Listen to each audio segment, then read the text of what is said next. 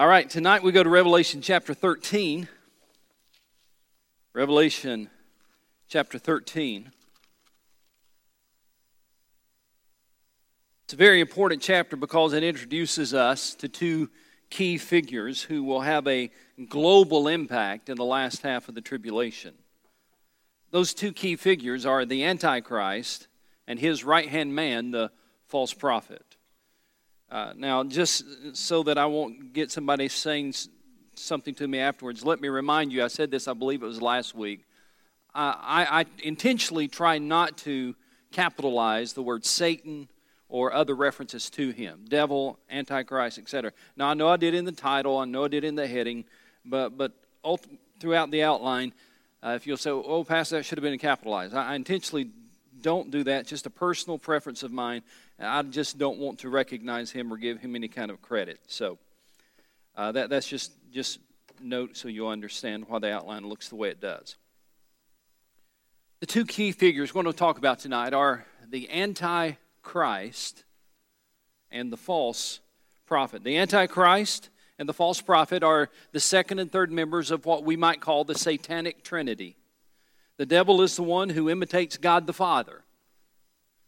The Antichrist is the one who will imitate Jesus Christ, God's Son, or oppose him. And then the false prophet is the one who will imitate, be like the Holy Spirit. So you take the devil and the Antichrist and the false prophet and put those three together, and you have a, a false trinity, a satanic trinity. So tonight we're going to start by talking about the Antichrist, the man who could be alive at this very hour. That's not just not hyperbole, that, that's absolutely true. He could be, not saying that he is, but he could be alive at this very hour. And you don't ask me after church, well, who do you think it is? And if you tell me who you think it is, I'll just shake my head and smile. But he could be. He could be alive somewhere this very hour. Now, don't forget the context. So let's start in chapter 12 verse 17 to get the context. Remind us, we talked last time in chapter 12 about the woman and the dragon, the woman representing the people of God, the dragon, of course, representing Satan. Uh, then it says verse 17 that the dragon was enraged at the woman and went off to make war against the rest of her offspring, those who obey God's commandments and hold to the testimony of Jesus. So that's the context. And then we read in verse 1 that the Antichrist will suddenly arrive on the world stage. It says in verse 1 And the dragon stood on the shore of the sea. And John says, And I saw a beast coming out of the sea. And John describes the beast. He, he's talking, he's trying to describe what he saw in this vision. He said, He had ten horns, seven heads with ten crowns on his horns, and on each head a blasphemous name. Interesting description that on each head he had a blasphemous name. During the second half of the tribulation, the Antichrist will become essentially the president of the planet. During the second half of the, of the tribulation, he will become the world's last dictator. Not a dictator of of a country, not a dictator of a territory, but a dictator of the world. He will not be sent by God, but he will certainly be sent to oppose God. And when he comes, the Bible says that he will come out of the sea. Now, we could talk for a while about what that means, what the possibilities are. But let me just kind of summarize that one or two possibilities. It's probably a reference, it's likely a reference to the fact that the Antichrist uh, will come from the Gentile nations of the world. Now, I'll tell you why that's important in just a moment, but just understand that he's probably referencing the fact that he's, that he's going to arise from one of the Gentile nations. You say, well, why do you say that? Well, go to chapter 17, verse 15. Chapter 17, verse 15.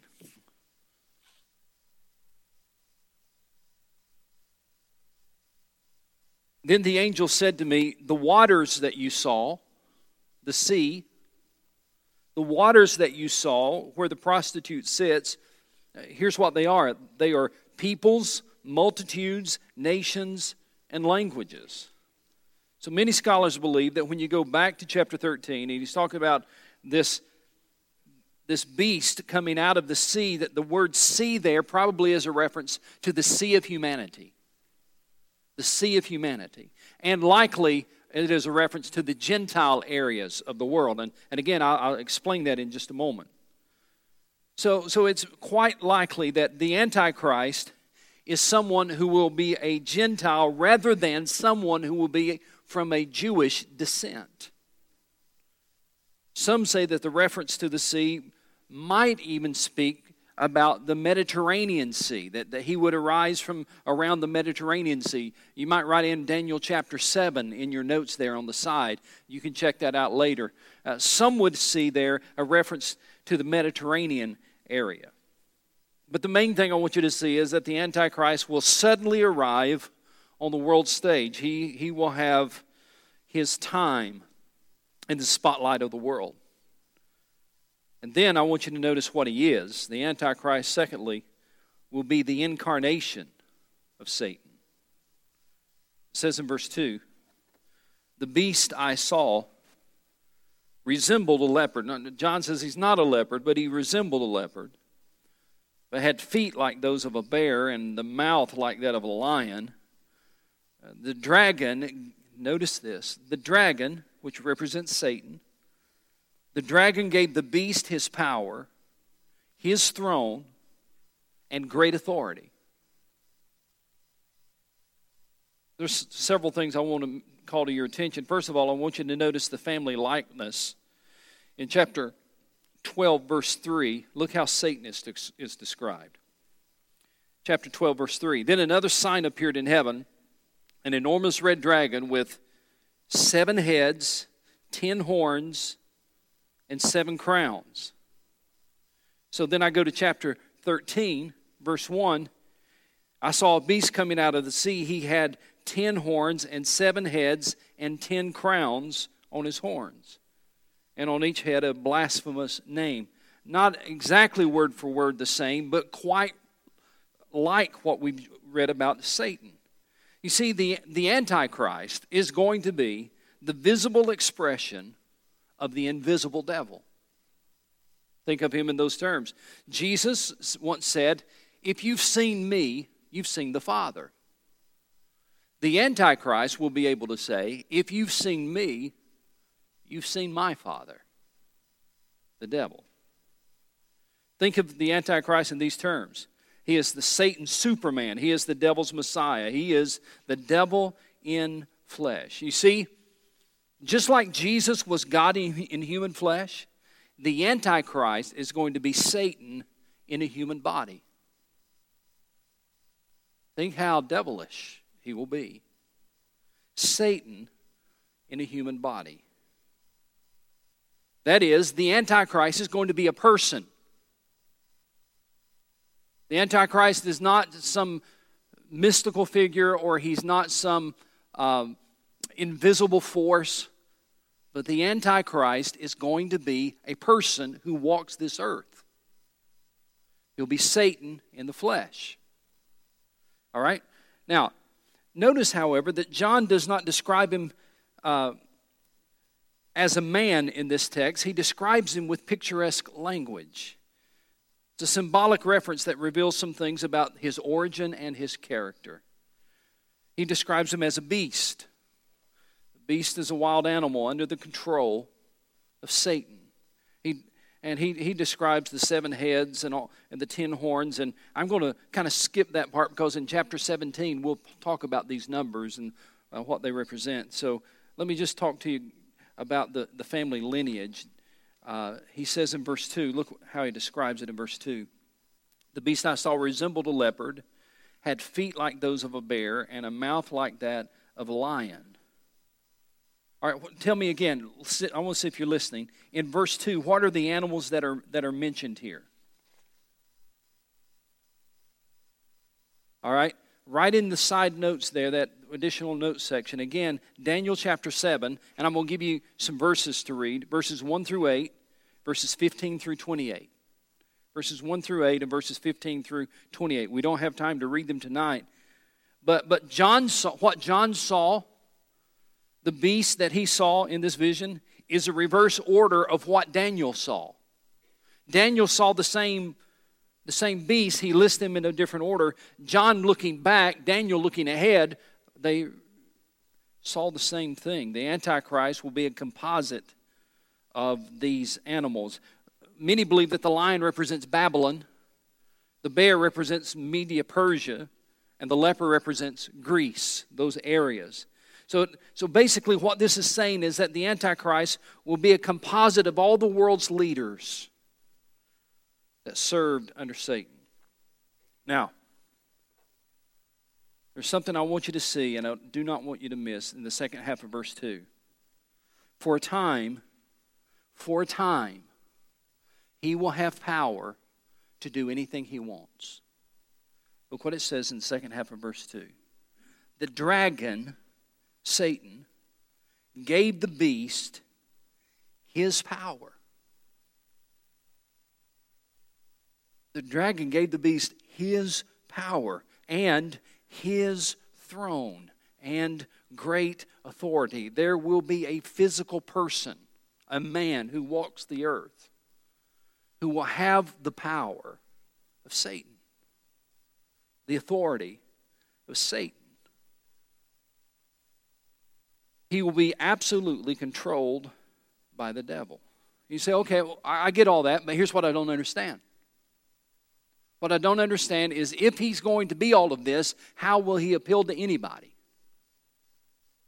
Which brings us to the next point. Look at this on your notes. The Antichrist, oddly enough, will have a worldwide appeal worldwide appeal. Now, let me pause for a minute and walk into dangerous waters. this is where he got fired. let me walk into dangerous waters for just a moment. There are certain people running for president who have great appeal to some. I said to some. To some. Whether you are Democrat or Republican, whether you support Clinton or you support Trump, there, these people are people who have great appeal, at least to a certain segment of our society. I mean, folks, that's the only way they got where they got, where they are.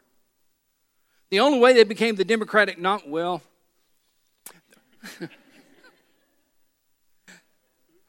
let me let me just go on. Um, the the way that they the way that they became the Democratic nominee and the Republican nominee is that they have great appeal to some people, to their constituency. They may or may not have great appeal to you. Uh, that's not what this is about. But I do want you to see that there are people in, in the United States of America who look at one of those figures and they say, I'm going to follow that person. I'm going to vote for that person. I'm going to trust that person. I, I'm going to hope that that person is my leader. Now, there's some things I really want to say right here. But I'll just put it this way I wish we had a third option. I really do. I, I wish we had a third option, but we don't. We got what we deserve in some ways as a country. Because I'm telling you, I really, I keep, I'm getting off the notes here, but, but we, I think America is getting what it deserves. When you get away from God, how can you expect to have anything better than this? Can I get an amen there? I mean, when the nation turns its back on God year after year after year, eventually the nation will experience the judgment of God. And this may be the beginning of the judgment of God. Now, none of that was in my notes. But here's what I want you to see. Just like you look at a certain candidate and say, How could anybody vote for her? Or how could any, anybody vote for him? Just like you look at those candidates and, and wonder how anybody in their right mind would vote for him or for her, we can look right now at the Antichrist and say, how would anybody follow him? And here's what I want you to understand. When the Bible speaks of the Antichrist as the beast, it is speaking about his character, not his appearance. The Antichrist will not appear as a hideous creature with claws dripping with blood. He will be very handsome, probably, very charming, very clever, a global charmer. He will have appeal not just to a constituency in the United States, he will have an appeal that is worldwide. He's not going to appear as the Antichrist. He's going to appear as the world leader that could save us. And one of the reasons for his appeal and for his popularity is because the Bible says that he's going to receive, we're not sure exactly how or when, but he's going to receive what is called in the text a deadly wound. And he will be resuscitated. It will be a satanic imitation of the resurrection of Jesus Christ. And when it happens, Satan's propaganda machine will be there to share the story with the world. Uh, let me just show you this in the text. Let's just read uh, verse 3. One of the heads of the beast seemed to have had a fatal wound, but the fatal wound had been healed. Look at this. The whole world was astonished and followed the beast. I mentioned this once before, but let me say it again. When John wrote this, that verse was impossible that the whole world would notice something. But we're living in a day when that is commonplace, isn't it? Just next Sunday night, the whole world will be watching what happens in Rio at the Olympics. The whole world can watch anything at one time. That was not possible in the days of John. But you see, prophecy is being fulfilled right before our very eyes, and we don't even recognize it. Very fact that we have satellite images and we have uh, the web, the internet, and the whole world can see something at the same time now, that was not possible 50, 100 years ago. But God, who sees all things as though they are here today, God says there's coming a time when the whole world will see this. The whole world will notice. And when the world sees that the Antichrist comes back to life, his popularity is going to explode. So, let's see what happens. He has not only a worldwide appeal, he has, he has five goals that he will seek to accomplish. He, is, he has some ambitions, if you will, as the Antichrist. Verse 4 Men worshiped the dragon because he had given authority to the beast, and they also worshiped the beast and asked, Who is like the beast? Who can make war against him? The beast, the beast was given a, a mouth to utter proud words and blasphemies and to exercise his authority for 42 months. For a limited time, he opened his mouth to blaspheme God and to slander his name and his dwelling place and those who live in heaven. He was given power to make war against the saints and to conquer them. And he was given authority over every tribe, people, language, and nation. All the inhabitants of the earth will worship the beast, all whose names have not been written in the book of life belonging to the Lamb that was slain from the creation of the world. He who has an ear, let him hear. If anyone is to go into captivity, into captivity he will go. If anyone is to be killed with the sword, with the sword he will be killed. This calls for patient endurance and faithfulness on the part of the saints. Fill in the blanks here as we talk about the fivefold ambition of the beast or the Antichrist. The first goal is this to deify himself. To deify himself. He wants to be worshiped. It's very clear in the text that we just read. He wants to be worshiped. You know, we already have, have had this in the past in world history.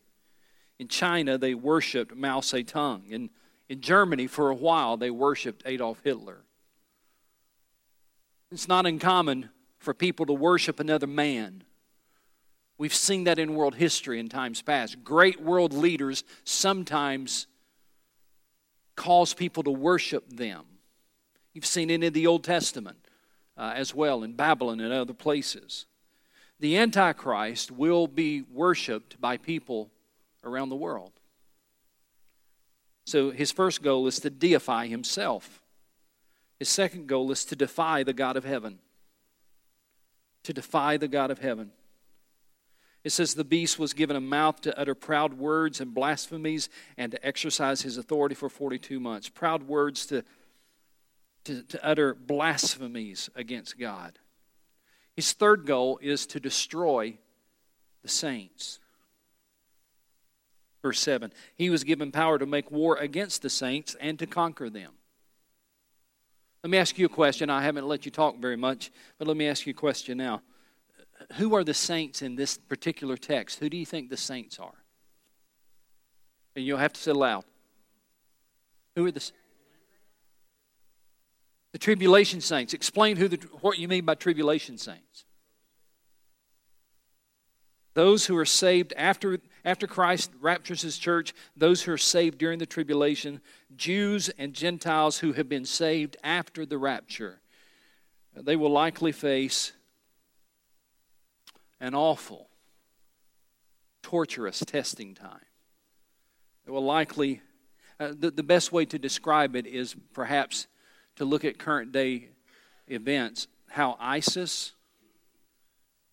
will, will take a group of Christians and, and say, bow down to Allah or recant your faith. And if you don't do that, we're going to cut your head off. If, you if you don't do that, we're going to put you in a cage and put you under the water. If you, if you don't do that, we're going to burn you alive. ISIS has done all of those things. Just a foreshadowing of what the Antichrist wants to do to all believers around the world who refuse to worship him. So, deify himself, defy the God of heaven, destroy the saints. Number four, dominate the nations. To dominate the nations. In other words, he wants to have global control. It says, verse 7, he was given power to make war against the saints and to conquer them, and he was given authority over, look at this, he was given authority over every tribe, people, language, and nation. In other words, John was saying there, there was no place on planet Earth where he did not have authority. The, the, the islands in Indonesia, the Antarctic, Australia, Germany, Russia, every place you can imagine. It says he's given authority over every tribe, every people, every language, every nation. Now, why is that important? Listen to this. He wants to unify the world through a one world government. This is where we see the beginning of this establishment of the one world government. He will have authority over all the world. And number five, his ultimate purpose is to delude mankind. Delude mankind. Verses 8 through 10. All inhabitants of the earth will worship the beast. Would you notice that little word all? You might want to underline that word all. In verse 8, all inhabitants of the earth will worship the beast, the Antichrist. And then John says, all whose names he clarifies or explains a little further, all whose names have not been written in the book of life belonging to the Lamb that was slain from the creation of the world.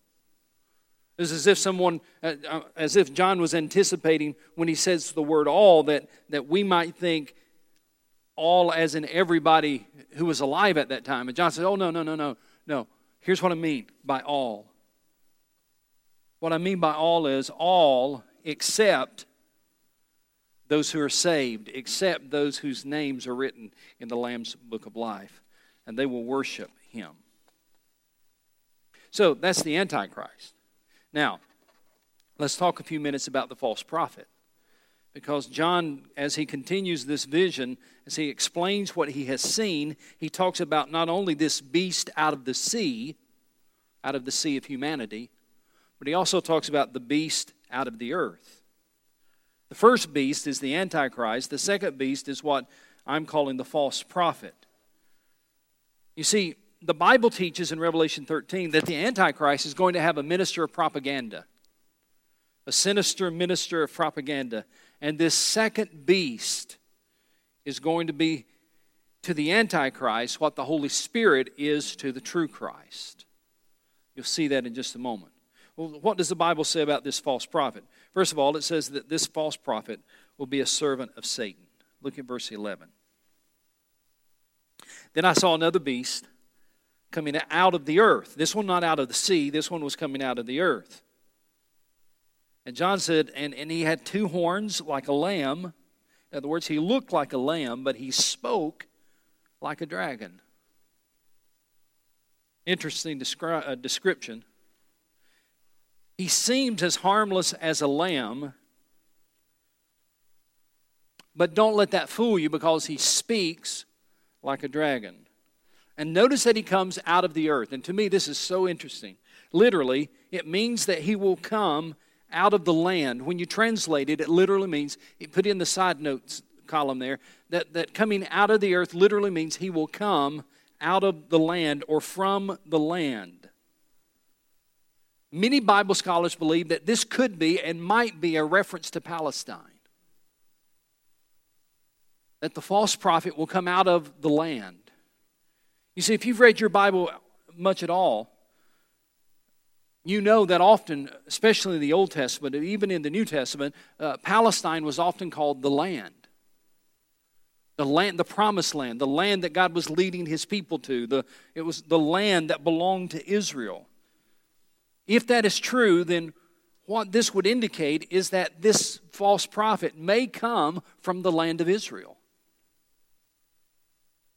This false prophet would, would if that's true, would be an apostate Jew. Now, isn't it interesting that the Antichrist probably is coming from the Gentiles? The false prophet is probably coming from Israel. An apostate Jew. The word apostate, by the, mean, by the way, means one who abandons what he or she believes.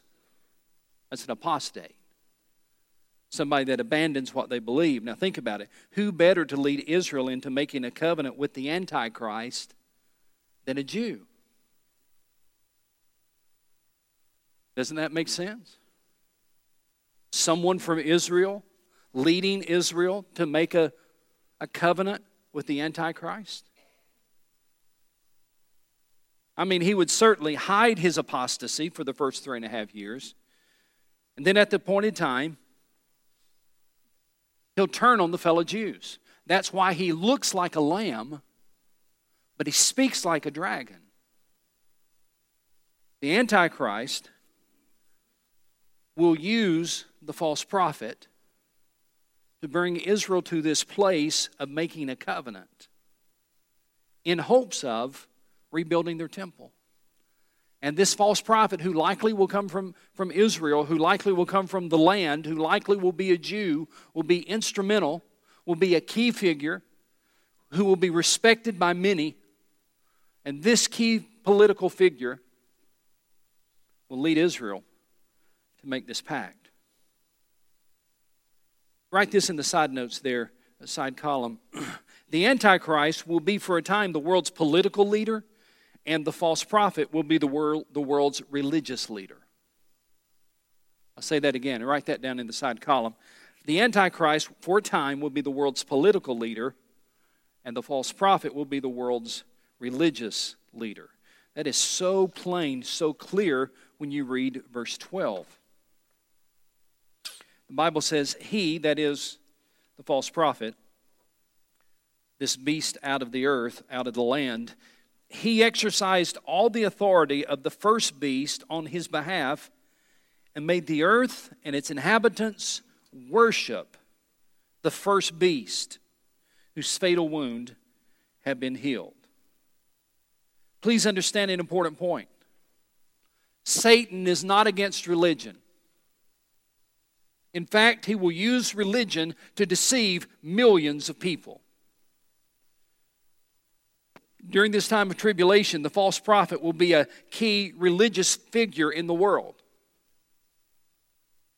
It's, going, it's, it's just mind boggling to think about how it will come about, but he will use religious props and he will be a key religious figure, and everything will sound religious.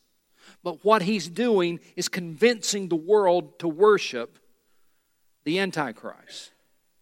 Now, please don't let that surprise you. The false prophet is going to use religion as a means of unifying the world.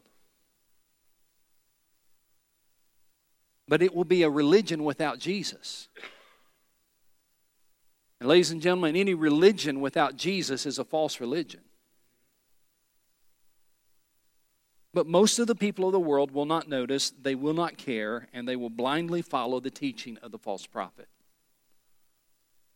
I can already see that starting to take place in our world, can't you? It is becoming more and more acceptable to have a religion without Jesus. And those who do have a religion based on Jesus are being criticized, looked down upon, condemned, and one day will be persecuted. Some already are. Most of the people of the world will not notice or will not care that this religion that the world is buying into is absent of, or void of Jesus Christ. In fact, they will probably celebrate that fact that this is a religion without Christ.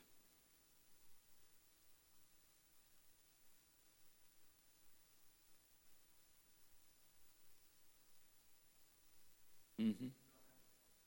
That's right. Great point. That's how you identify whether or not it's a Mormon church or a Christian church, because the Mormon churches don't have a cross.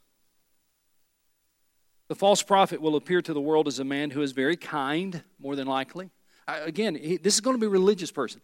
He, he's going to be very kind, very religious, very holy. He will not come out as a demon of darkness, he will come out as an angel of light. Satan's not against worship at all, he's not against religion at all. In fact, he promotes religion even today. Witchcraft, occult practices, spiritism, Eastern religions, astrology, all of that is, is simply fueled by Satan's desire to be worshiped. And so the devil will use religion for his own wicked purposes. And to me, this is so interesting because you know this, and I believe you'll agree with this man is by nature inherently religious, aren't we? Just by nature, we worship something. I mean, you can just go to other parts of the world and, and you can go, you know, to a very remote place and they're worshiping something. Now, they may be worshiping a rock, but they're worshiping something. They may be uh, killing chickens and offering, as I saw in China, killing chickens and offering them at a, at a sacrifice at a rock. I saw that in China. It's like man is by nature inherently religious. They know that there is something that ought to be worshiped, they just don't know who it is. And so Satan will use that to his advantage, and he will convince the world to worship him. Now, when men refuse to worship God who became a man, they will easily worship the man who will pretend to be God. One day during the time of tribulation, this false prophet is, who is masquerading as a religious leader will promote a new religion and this new religion will be focused on the Antichrist. You see, let me read it one more time, then I'm going to kind of drive home the point. Verse 12, read it one more time. He exercised all the authority of the first beast on his behalf. Now, notice this phrase on his behalf, and made the earth and its inhabitants worship the first beast whose fatal wound had been healed. One of the main purposes of the Holy Spirit One of the main purposes of the Holy Spirit is to glorify Christ and lead people to faith in Him and to worship Him. That's the goal of the Holy Spirit, is to help people understand who Jesus is and to lead people to trust in Jesus and to worship Jesus. That's the role of the Holy Spirit. And what the Holy Spirit is to Jesus, the Antichrist, I mean, the, the false prophet will be to the Antichrist. The false prophet will be like the Holy Spirit. His goal will be to glorify the Antichrist and lead people to trust him and worship him. And he'll have all the satanic power of Satan to do it. Which brings me to the second point of the false prophet. The false prophet will be a master of miracles. Now, folks, I want you to listen very carefully to this. This is the last point in the study, but I want you to follow this very, very carefully. He'll be a master of miracles. Verse 13. And he performed great and miraculous signs. Who is he in this text? Who is he in this context? The false prophet. And he, the false prophet, this religious leader, this worldwide religious leader, and he performed great and miraculous signs, even causing fire to come down from heaven to earth in full view of men. Because of the signs he was given power to do on behalf of the first beast, he deceived the inhabitants of the earth. He ordered them to set up an image in honor of the beast who was wounded by the sword and yet lived. He was given power to give breath to the image of the first beast so that it could speak and cause all who refused to worship the image to be killed. Let's talk about this master of miracles, satanic miracles. It talks about miraculous signs. That's deceptive signs that will lead the world into devil worship. Did you know that Satan has power, supernatural power, to do miracles? It's all in the Bible. Uh, let's go to Matthew 24 24 for a moment. Jesus talked about this very thing. Matthew 24 24.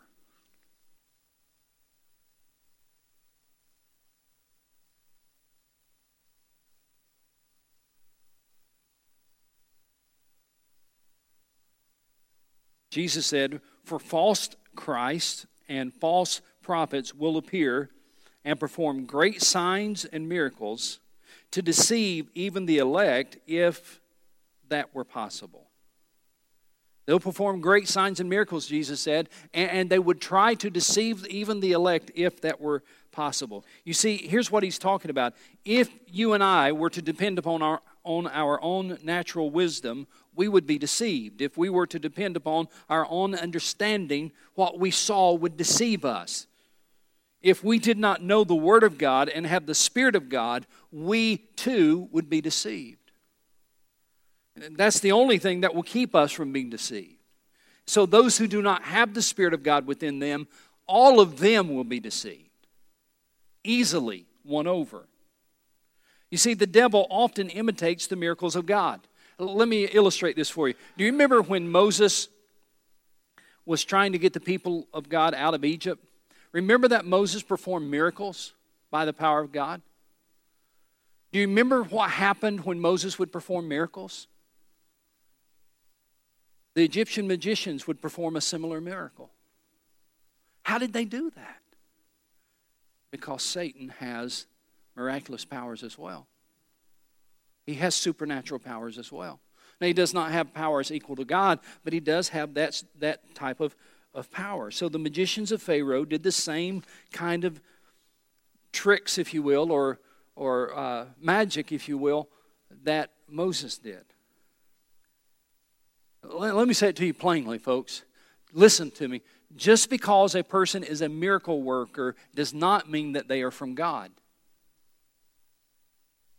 I sometimes get bothered by these preachers who spend all of their time healing people and they never talk about Jesus or the cross. Now, I believe that there is healing. I believe that there are some people who are gifted in that. I'm not trying to criticize that, but we need to understand that not every miracle is from the Lord. I believe that in this time, the false prophet will bring about all kinds of healings, all kinds of miracles. He'll be honored as a great and a, as a mighty miracle worker. He'll have a worldwide following. This false prophet will be such a religious leader with a worldwide following because he has this ability to perform miracles. And he'll be able, the Bible says, even to call fire down from heaven. Anybody in the Old Testament do that? Who, who did that in the Old Testament? Elijah. He will be an Elijah like prophet, able to call even fire down from heaven. Now, I just saw this this afternoon, and I'm not saying this that this is an illustration of what happens, but I am I wanting you to see that this is something that others will notice around the world. Uh, last night, fire streaked across the sky from out of the heavens. Fire fell out of the heavens last night in the western part of the United States. Uh, there, you can go online and read about it. It was all over the western part of the United States. People saw this, this fire coming across the heavens. They believe it was a, uh, a rocket, a Chinese rocket that was re entering the earth and was burning up as it was entering. It was breaking up and burning up. And I saw a video of it. You can see this fire streak across the sky. And my point is simply this so, they, the, the, uh, uh, the, the news uh, services and, and the police department had hundreds and hundreds of calls, people calling in, wanting to know what that fire was streaking across the sky. If man can do that with a man made rocket, don't you think Satan, who will have miraculous powers, and the false prophet who will have miraculous power, it's not going to be unusual for them to call fire in the heavens. And when they call down fire from the heavens, I want to tell you something, it will get everybody's attention. The phones will be ringing at the at the police department. The phones will be ringing at CNN and, and Fox News. Everybody will be talking about the fire that came down from heaven simply because this prophet declared it. And he will blind mankind with his bag of satanic tricks. Now, before we close, I want you to see a few scriptures. This we're going to close by there's three or four scriptures. So I want you to go to Second Thessalonians chapter 2, verse 9. You might want to write that reference down. Second Thessalonians chapter 2.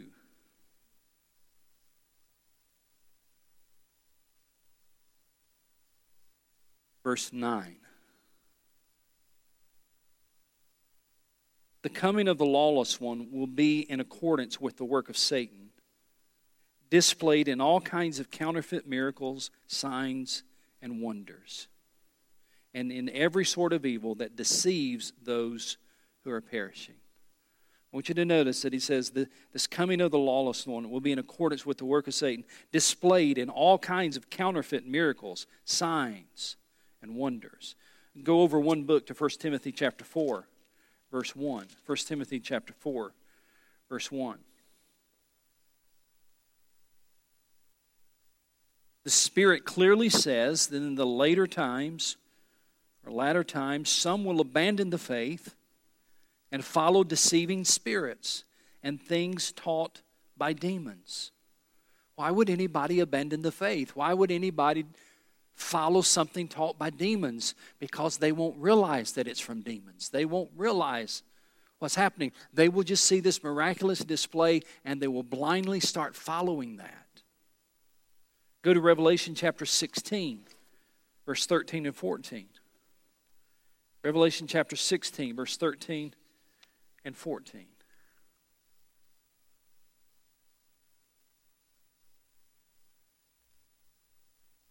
Then I saw three evil spirits that looked like frogs, and they came out of the mouth of the dragon, out of the mouth of the beast, and out of the mouth of the false prophet. They are spirits of demons performing miraculous signs, and they go out to the kings of the whole world to gather them for the battle on the great day of God Almighty. So, and we'll talk about this in more detail when we get there, but, but the way that the kings of the earth are, the reason that the kings of the earth are going to gather for the battle of Armageddon How do you convince the kings of the earth to go against God? Because there will be this satanic deception, and through miraculous signs, the demons will perform miraculous signs that will lure people away from the one true God. And, and so we go back. well, there's one other scripture. Um, well, let, us go chapter 13. I, right, let me give you a reference. Write it down. I won't have time to read it. Let me give you another reference. Write down Deuteronomy 13, 1 through 4. Deuteronomy 13. Uh, I tell you what, I'm going to read it anyway. Deuteronomy 13, 1 through 4. This is, this is, this is powerful. And, and it's amazing that it's in the Old Testament rather than in the book of Revelation. Deuteronomy 13, 1 through 4. If a prophet or one who foretells by dreams appears among you and announces to you a miraculous sign or wonder, and if the sign or wonder of which he has spoken takes place, and he says, Let us follow other gods, gods you have not known, and let us worship them, you must not listen to the words of that prophet or dreamer. The Lord your God is testing you to find out whether you love him with all of your heart and with all of your soul. It is the Lord your God you must follow, and him you must revere. Keep his commands and obey him, serve him, and hold fast to him. In other words, God told us, even in the days of the Old Testament, as his people were entering into the promised land, God said, Let me tell you something. There is a devil, and his desire is to lure you away from the one true God. And if he has to use miraculous powers to do it, he will use it to lure you away from the one true God. And so you see on the bottom of your notes what Satan cannot do by deception. If he can't lure you away by deception, he will do it by force. Go back to Revelation 13, 15. We're going to just read this and we may come back and study it the next time we're together. Revelation chapter 13, verse 15. What he cannot do by deception, he will do by force. Look what it says. He has been given power to give breath to the image of the first beast, so that if so that it could speak and cause all who refuse to worship the image to be killed. He also, what's that next word? He also what? He also forced, everybody couldn't deceive, he forced everyone, small and great, rich and poor, free and slave, to receive a mark on his right hand or on his forehead, so that no one could buy or sell unless he had the mark, which is the name of the beast or the number of his name. What he cannot do by deception, if he cannot deceive you, he will do by force, or at least try to. Verse 18 this calls for wisdom. If anyone has insight, let him calculate the number of the beast, for it is man's number. His number is 666. Probably next time we'll talk about the mark of the beast. But I, I would spend, if I were you, some time in Deuteronomy 13, verses 1 through 4, and let that sink into your soul that you shall not be deceived, but you will hold fast to God. Amen? Let's pray. Father, we recognize that this world is quickly moving towards the day when the Antichrist will come onto the world stage. This world is quickly moving to the day when the false prophet will arise and will be deceiving the people of the world. Help us to walk in faithfulness with you, to not be deceived by miracles around us. Help us, O oh Lord, to be faithful to the one true God, to hold fast to the Lord Jesus Christ and to Him alone. May we never follow anything other than Jesus.